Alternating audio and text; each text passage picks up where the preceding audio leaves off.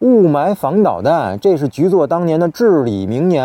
那么在汽车自动驾驶领域呢，激光雷达是不是在恶劣的天气条件下也同样就瞎了呢？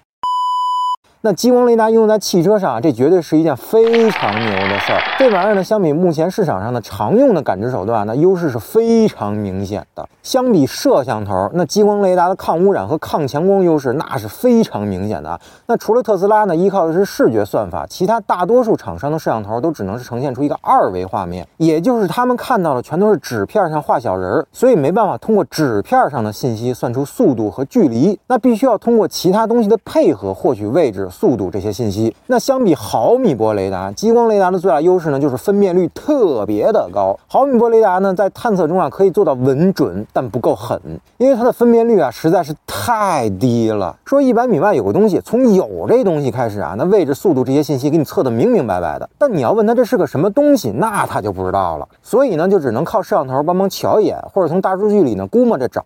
那要是个两条腿的人，这也好认，大数据也好找。那万一是个三条腿的蛤蟆，说您都比。我不明白，那我怎么从大数据里找，对吧？而激光雷达的优势呢，就是把这些东西都给你测得明明白白的，哪怕它是个塑料袋，人家也能给你比划清楚。但激光雷达就算这么牛了，它也取代不了毫米波雷达在恶劣天气下的优势，因为天气对激光雷达的影响实在是太大了。和摄像头比，那不能说谁更差劲啊，只能说这俩人相互不找钱。像北方特有的霾啊，其实对激光雷达来说啊，还不是最致命的，因为一千五百五十纳米的波长完全能穿透霾分子，所以霾只会影响激光雷达的效果。但是雨雪雾天气那就致了命了，那不敢说全瞎吧，但至少也是一个五百度的近视吧。这激光雷达啊，牛是真牛，贵也是真贵。那像我们了解到啊，小鹏 G9 车上的一颗激光雷达，连工带料大概是一万多块钱。